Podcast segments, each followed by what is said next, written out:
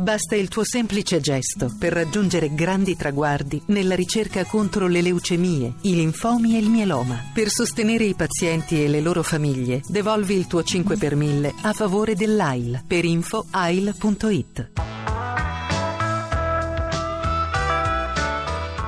Per la nostra Accademia d'Arte Grammatica oggi a rispondere al quesito della nostra ascoltatrice Cristina c'è Silverio Novelli. Di Silverio Novelli ricordiamo almeno il suo ultimo libro che si intitola Si dice, non si dice, dipende, pubblicato dalla Terza.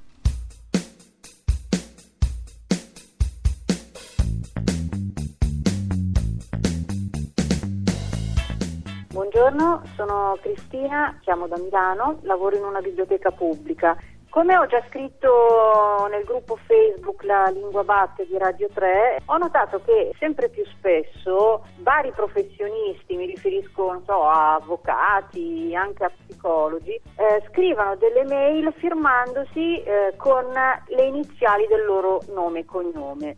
Mi riferisco a mail assolutamente formali. A me questa cosa colpisce davvero e mi sembra del tutto inadeguata. Volevo sapere cosa ne pensate. Ebbene sì, succede di tutto in verità. L'era delle comunicazioni telematiche, dei nuovi strumenti, dei diversi canali, sembra, come dire, aver confuso le idee a molti.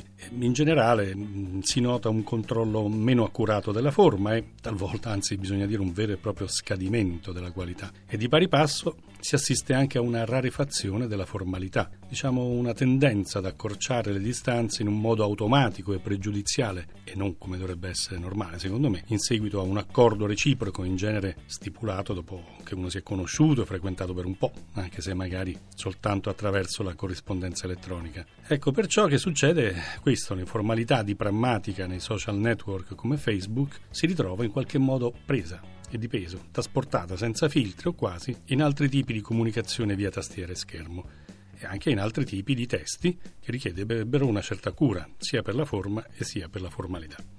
Talvolta però, cara Cristina che ci pone il quesito, si va dall'eccesso da te segnalato, cioè la, la, la firma ridotta alle iniziali puntate che francamente è un po' cafonal, all'eccesso opposto, ossia la, la panoplia dell'esibizionismo firmatario Professionisti che in semplici comunicazioni di lavoro fanno seguire al nome al cognome, magari scritto pure per intero, una sfilza di numeri di telefono, fisso, mobile, fax, indirizzo dello studio e magari pure www del sito, indirizzo del blog, Skype, LinkedIn, Facebook, Pinterest, Instagram e basta, non ne so più altri. Tutto ciò conferma, vorrei dire, che gli estremi della sciatteria da una parte, del narcisismo esibizionistico dall'altro, si uniscono dove? Nel punto in cui si realizza una sostanziale mancanza di rispetto per l'interlocutore, cioè il destinatario della comunicazione. E poi ricordiamoci, come scriveva Ennio Flaiano, che la persona educata non sputa sul componimento, anche quando il componimento, aggiungo io, è il testo di una normale email di lavoro.